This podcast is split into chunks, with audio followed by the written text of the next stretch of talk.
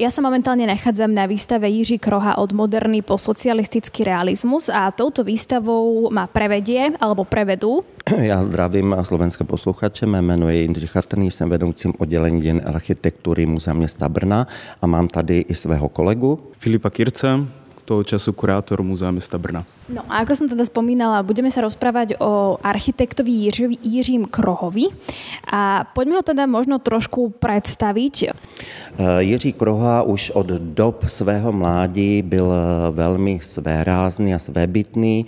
Už za dob svého studia v letech 1911 až 1916 na Pražské technice upoutával pozornost svých profesorů, kteří většinou byli zastánci eklektické nebo secesní architektury, zejména třeba pan architekt Balšánek, pokud někdo přijede do Prahy, uvidí obecní dům, tu krásnou secesi, tak to byl Balšánek jedním ze spoluautorů.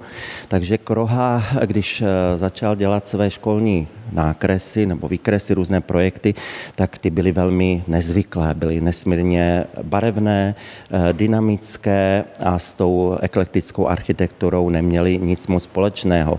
Takže celé to studium bylo opravdu ve své podstatě takové eh, ve znamení bojů a zápasů, kdy Kroha vůbec přemýšlel o tom, zda bude sochařem, malířem či architektem. Jako v této době opravdu to nebylo ještě tak vyhraněné, neměl ještě ten vyhraněný eh, zájem věnovat se jenom třeba té architektuře, jenom malířství nebo sochařině a všechna tato eh, odvětví vlastně provázela ve se podstatě celý život v různých časových etapách. Ale teda najmä sa rozhodol, že bude architektom, tak ten důvod byl aký? Eh, rozhodl se, protože ta architektura mu dávala možnost oslovit co největší počet, eh, řekněme, eh, zájemců, nebo mohl v té architektuře stvárnit i ty své představy výtvarné, ale i sociálně, jak už jsem na začátku řekl, byl to levicově zaměřený architekt, takže to sociální téma u něm bylo ve své podstatě na prvním místě. Dobre, ešte keď teda e, stojíme v tejto prvej časti, tak ľudia tu môžu vidieť aj jeho fotografiu, aby teda aj vedeli, ako e, vyzeral.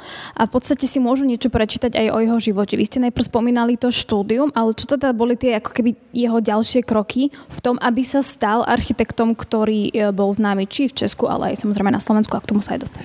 On měl velké štěstí v tom, že na počátku 20. let byl osloven zemskou zprávou v Pražskou, aby nastoupil jako projektant do Mladé Boleslavy. A Mladá Boleslav se tehdy velmi intenzivně rozvíjela, takže byla eh, řada zakázek, která byla spojená se školstvím nebo se sociální péči. A to už jsou věci, na kterých se eh, ve své podstatě Kroha definoval opravdu jako vynikající architekt. Jeho první stavbou mladoboleslavskou byla zemská průmyslová škola, která stojí Mladé Boleslavy dodnes a pokud tam přijedete, tak vás upoutá svým naprosto dynamickým pojetím fasád. Eh, my to definujeme tím, že je to vlastně jedna, jedna z nejlepších eh, staveb eh, neoplastitismu. Čili už opravdu tam se vyprofiloval jako skvělý architekt, ale i výtvarník. Ona ta škola upoutá i potom máte možnost vstoupit dovnitř netradně řešeným interiérem, který byl samozřejmě v souladu s náplní té školy. Byla to průmyslová škola, čili se tam odehrávaly, odehrávala technická výuka a vevnitř eh, rozehrál zase, dalo by se říct, takovou eh, výtvarnou eh, koláž s tím, že používal různé materiály, jako bylo cihelné zdivo, omítané, neomítané. Do toho byly různé kovové prvky, které byly sprohýbané nebo do oblouku a vytvářely de facto taková sochařská díla prostoru. Ja keď som si študovala o ňom trošku, ten jeho životopis alebo to, čo o ňom hovorili iní, tak tam zaznelo, že tie jeho stavby tým, že boli iné a mal svoj štýl, že niektorí hovorili, že boli ťažko realizovateľné, že niektorí si mysleli, že to ani nie je možné, aby vôbec niekto zrealizoval do tej podoby, že by ta stavba vůbec stála? Ehm, já bych to takhle nepojímal. Myslím si, že stavební produkce za první republiky byla vynikající. Měli jsme schopné stavitelské firmy a schopné řemeslníky. Takže opravdu byla možnost té realizace. Bylo to spíše eh, ochotou těch eh, obecních úřadů, městských úřadů, jestli do toho půjdou, protože to bylo spojeno také s velkou finanční náročností, což byl byl možná pro mnohé ten problém, protože ty stavby, nebudeme zastírat, byly finančně opravdu velice, velice náročné. Pokud se něco nerealizovalo, tak to byly věci třeba spojené jakoby s érou, kdy Jiří Kroha používal nebo dělal návrhy různých kubofuturistických eh, architektur, například eh, proslavené krematorium v Pardubicích nebo eh, návrhy sakrálních staveb, kostel ve Velkém Zdíkově a podobně, tak to už byly věci opravdu velmi, velmi náročné a ty zůstaly ve své podstatě jenom na papíře. Ale podařilo se mu zrealizovat velmi nevšední věc a to takzvaný kabaret Montmartre, což byl opravdu jakoby kabaret, restaurace, v Praze. V roce 1919 v Řetězové ulici eh, byl tento kabaret otevřen. Eh, byly to tři místnosti, které nesly příznačný název Nebe, peklo, ráj a ty interiéry vznikly přesně podle návrhu Jiřího Krohy. Ať to byly jednotlivé nábytkové segmenty nebo výmalba, výmalba stěn, eh, která byla velmi dynamická, velmi barevná a samozřejmě začala se tam stahovat pražská bohéma. Takže to byl vyhlášený podnik právě té pražské bohémy. Bohužel dnes eh, najdete v Řetězové ulici kabaret Montmartre v uvozovkách, ale z, tého, z toho původního vybavení už se tam nic nedochovalo. Tady bych také upozornil na věc eh, jako moderní výstavnictví. Eh, do konce 19. století nebo z počátku 20. let to výstavnictví bylo takové jakoby eh, klasické, nějaký velký palác průmyslový, v něm eh, se skládány artefakty jednotlivých firm jako nabídka. Eh, kdežto Jiří Kroha, když eh, získal v roce 25 zakázku na výstavu Severních Čech Mladé Boleslavy, tak přišel s naprosto eh, novou koncepcí, vymyslel úžasné, jednoduché, barevné, prosvětlené pavilony a v nich zase rozehrál úžasnou instalaci. Takže ty pavilony jednak zaujaly to návštěvníka těch výstav po té stránce exteriérové, ale i stránce eh, interiérové. Tu máte fotografie. Máme tu fotografie jednotlivých panelů u toho ústředního vstupního e, pavilonu a návštěvníci mohou vidět, že si vyhrál s jednotlivými de- detaily, že ty pavilony nebyly jenom takové jednoduché kubusy, ale že byly e, barevně pojaté, byly na nich různé štožáry, standardy a podobně. My jsme e, se bavili také o řadě těch realizací Mladé Boleslavy, věci, které jsou spojeny se sociální otázkou. To jsou věci, eh, které tam se mu podařily v rámci eh, Masarykova sociálního domu, což byl dům vlastně pro eh, děti. A když se podíváte na některé ty fotografie, tak vidíte, že ty místnosti byly uspůsobeny tomu dětskému uživateli, takže ty stěny byly barevné, byly tam různé figurky nebo věci, které jsou spojeny s dětskou fantazí. Součástí toho areálu byl i venkovní bazének, eh, který mohli děti v létě využívat. A na té fotografii z toho exteriéru, když se podíváte, tak ty děti jsou na takových eh, jakoby krabicích, ale eh, ty krabice byly pomalovány, prořezávány a dal se z nich výstav, se skládávat různá zvířátka. Takže to rozvíjelo i tu fantazii dětí. Čili a to všechno byly jeho nápady? Byly jeho, jeho nápady a pokud se podíváte i na interiéry těch ostatních staveb, třeba okresní nemocenská eh, pokladna eh, nebo eh, návrh a postáze realizovaná přestavba obchodního domu pro firmu Gelnera či Grand Hotel Věnec, tak zase vám z těch interiérů čiší taková jakoby hravost, barevnost, ta dynamika. A víte, ta dynamika ho provází celý život. To je to, že on nevydržel jenom být u té jedné věci a že pořád zkoušel něco, něco nového, nového. To bylo to, čo je pre něho typické, že to bylo farebné, malo to tyto detaily, alebo v čom se možno líšil od jiných architektů? To bylo právě pro něj typické, ta dynamičnost. Dynamičnost a opravdu to působení v té mladé Boleslavi bylo pro něj, řekl bych, nejúspěšnější a byla to také eh, doba, kdy eh, zrealizoval, eh, nebyly realizovány vlastně ty jeho návrhy nejvíce. Protože po ukončení působnosti mladé Baleslavy, on v roce už 1925 se stává mimořádný profesor na brněnské technice, takže se potom začíná věnovat samozřejmě výuce studentů. A v těch pokračuje v návrzích a v plánech různých e, objektů pro různé klienty, ale e, těch realizací ubývá. To nejvýraznější dnes, co po něm ostalo, je teda hlavně tato mladá Boleslava? Ano, to je v rámci té architektury, tam je to nesmazatelná stopa v té architektuře opravdu, a řekl bych, unikátní. Jestli je něco pro tu mladou Boleslav jakoby dominantní, tak jsou to právě realizace Jiřího Krohy.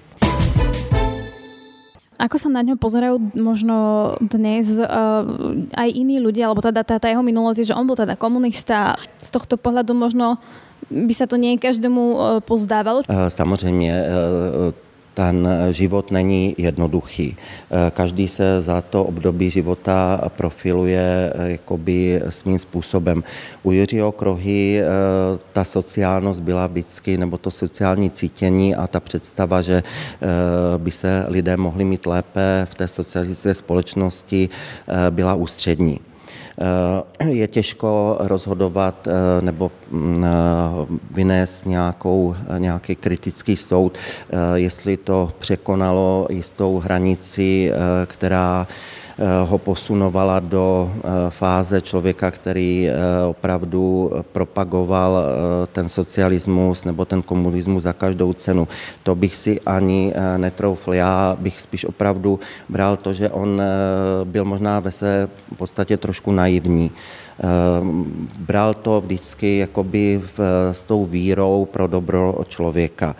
Eh, sám také na to svoje levicové zaměření eh, doplatil, když v roce 1939 Eh, nastala doba temna, eh, příchod eh, okupačních německých vojsk, likvidace Československa, tak Kroha jako jeden z předních levicových avantgardních architektů byl samozřejmě teprve začen.